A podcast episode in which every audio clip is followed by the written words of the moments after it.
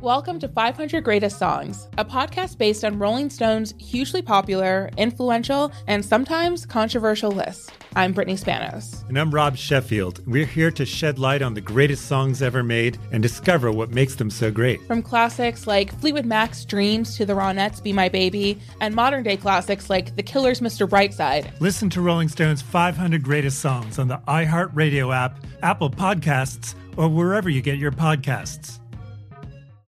Hey Sarah, I love that spring break vlog you posted on Zigazoo. OMG, you watched it? Yeah, it was so cool. I think you're so talented. Social media is only positive with Zigazoo, the world's largest and safest social media network for kids. In Zigazoo, all community members are verified kids just like yours, and all content is fully human moderated. Try out Zigazoo this spring break. Download the Zigazoo app today. There's plenty to celebrate in March and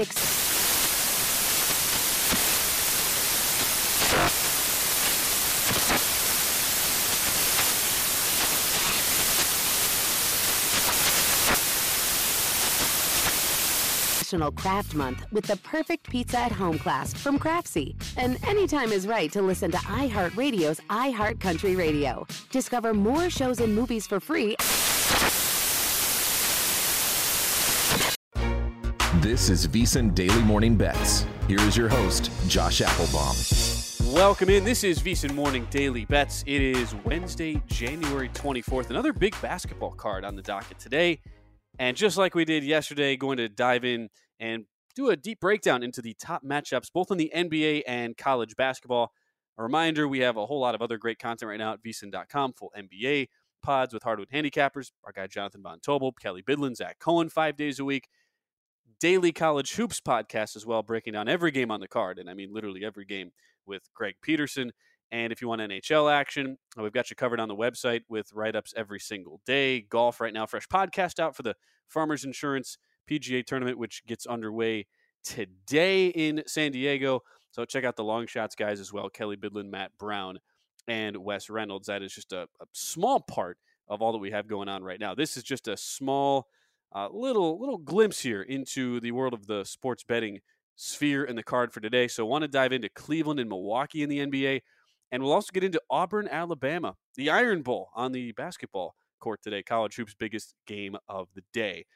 I'm Ben Wilson. Josh Applebaum will be back tomorrow for the rest of the uh, the week and the weekend slate here on VSiN Morning Daily Bets. We'll start today talking Cleveland and Milwaukee, which was in the case of the Milwaukee Bucks the big story coming out of the NBA world yesterday. Head coach Adrian Griffin fired.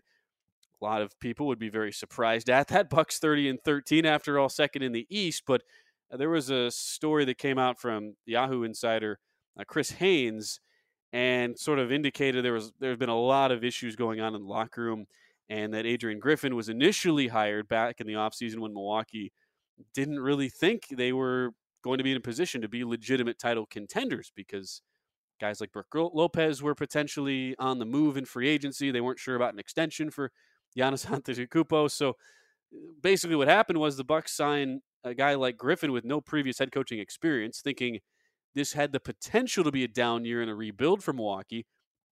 All of a sudden, the team re-signs Brook Lopez. Giannis signs a, signs an extension, and the big deal of the summer was acquiring Damian Lillard in a trade from Portland. And all of a sudden, it was uh, you better win now or you're done. And so apparently there was enough uh, angst going on in the locker room where Griffin gets the axe. We'll see interim head coach Joe Prunty uh, taking over tonight. And really the big issue for Milwaukee, it's been on the defensive end, 21st in defensive rating on the season, 10th in net rating.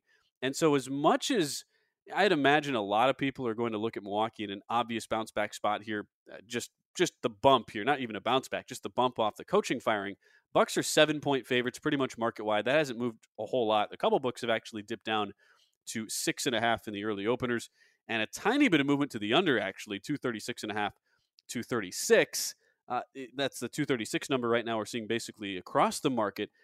I'm not one to believe that, okay, just because the Bucks fired Griffin, now all of a sudden they come out, play super inspired uh, basketball, and just look like world beaters. Because Milwaukee already was looking really, really good, even though now, they didn't cover in the last game on the road at Detroit, still have been producing wins. They've had a couple of really bad looking spots that have happened to be in national spotlight type games. Key point the in season tournament when Milwaukee was completely outclassed by Indiana. But on the basis of the season, still a lot to like about the Milwaukee Bucks, especially the offense, which is second in offensive rating.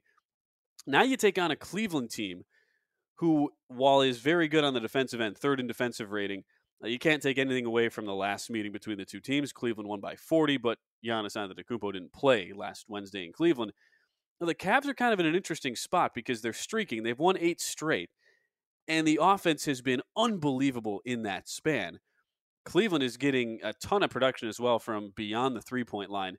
Even with Evan Mobley and Darius Garland, two key contributors out due to injury since December 16th, in that span, since those injuries, the Cavs have taken the second most threes of anybody in the league, and they're hitting threes at a 37.5% clip, second in the NBA during that span. So it's been a huge improvement on offense for a team that has really struggled on that side of the ball throughout the season.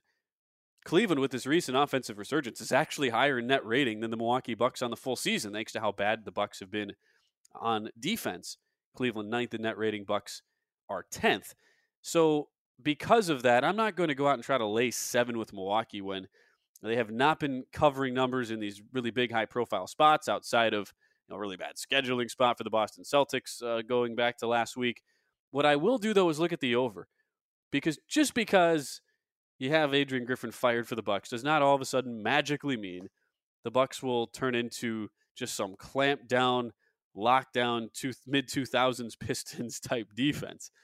Still, points will be had, and if anything, if you expect a statement to be made, it's for the Bucks offensively, right? Coming out, uh, this is now with with the players and the inside system here being responsible for firing Griffin. This is now on the players, really. It's a players' league. This is on Giannis and Damian Lillard to lead the Bucks and prove that uh, they have what it takes to be legitimate title contenders, especially while the Bucks go ahead and try to figure out who will be their next coach. Doc Rivers is the one being highly linked there to Milwaukee. So I'm going to go over 236. Really believe this offensive efficiency from Milwaukee, which is still second on the season, still is going to match up well, especially full strength against the Cleveland side. And the Cavs have shown a tremendous amount of improvement on the offensive side of the ball. Bucks a bottom 10 defense on the season. We'll go over 236 in Cleveland and Milwaukee. To the college basketball game of the night. It's a good one, and it's also a situation we have seen a few times this year, and there's a reason, uh, as a result, why the line is moving pretty significantly in one direction on the side. It's the Iron Bowl on the hardwood. Eighth ranked Auburn, 16 and 2, 5 and 0 in SEC play. They've won 11 straight games, all by double digits. A projected three seed now in the latest Joe Lunardi ESPN bracketology. Go to T Town, taking on Alabama, who are 12 and 6, 4 and 1 in the SEC, but advanced metrics still love the Tide, and it's because they've played one of the toughest schedules of anybody in the country, seventh hardest strength of schedule, 10 games already this year of their 18 against top 55 teams in overall Ken Pomeroy metrics. So the Tide are unranked, but are still a projected five seed. You're going to see a lot of people wanting to lay the wood here with Alabama today. This opened one and a half in favor of the Tide. As I'm recording, this is starting to get mostly Alabama minus three. There are a couple books still with Alabama minus two and a half, while the total has come down 165 and a half down to 161 and a half. I understand why folks are going to blindly look at historical trends saying the the unranked favorites, especially at home, traditionally do very, very well against the ranked road teams.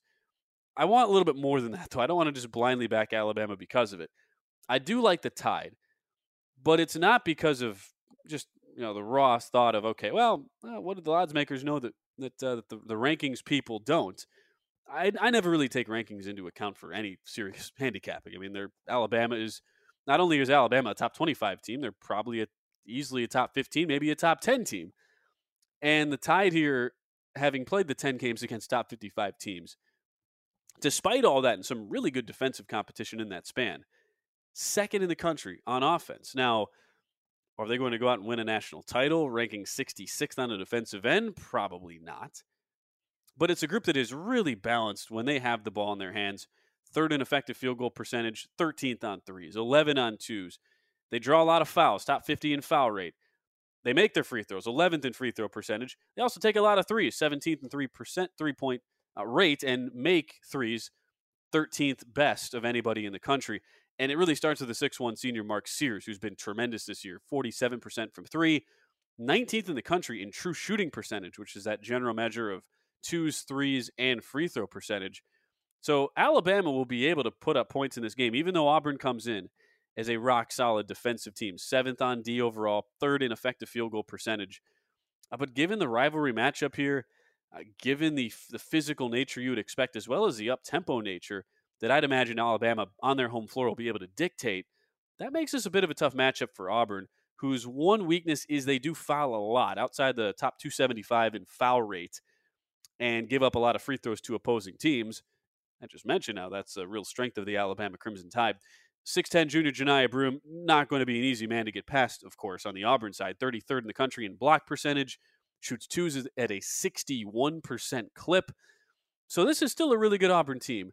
I just don't believe they're as good as the metrics say. And we've seen this, especially in the current college basketball season, apply to a number of teams who feasted on relatively weak schedules.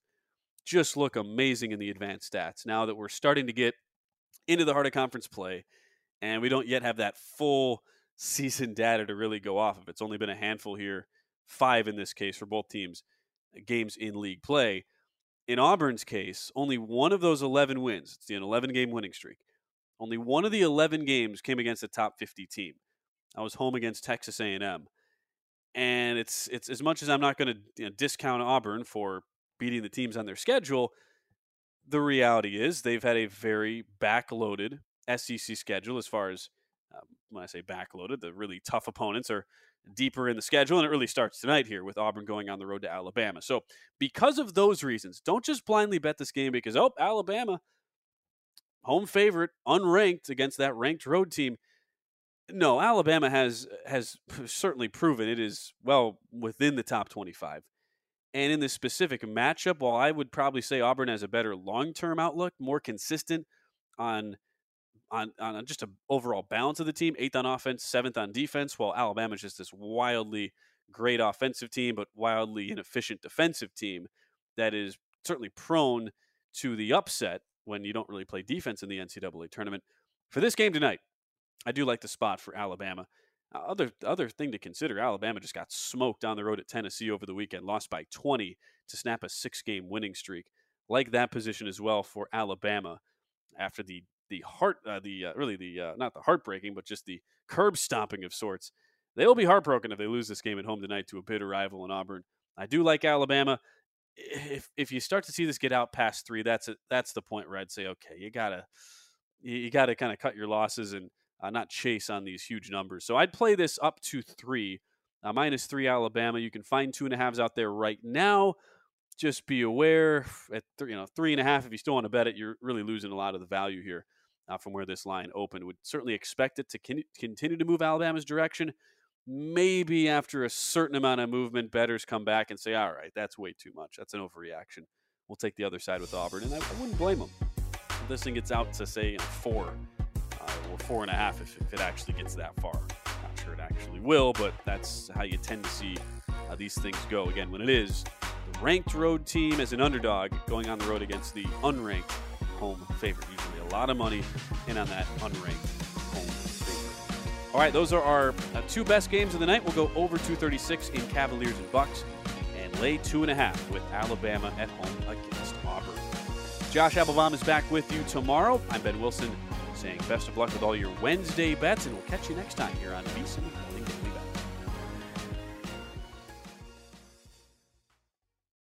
Infiniti presents a new chapter in luxury, the premiere of the all new 2025 Infiniti QX80, live March 20th from the edge at Hudson Yards in New York City, featuring a performance by Jon Batiste. The all new 2025 Infiniti QX80 is an SUV designed to help every passenger feel just right.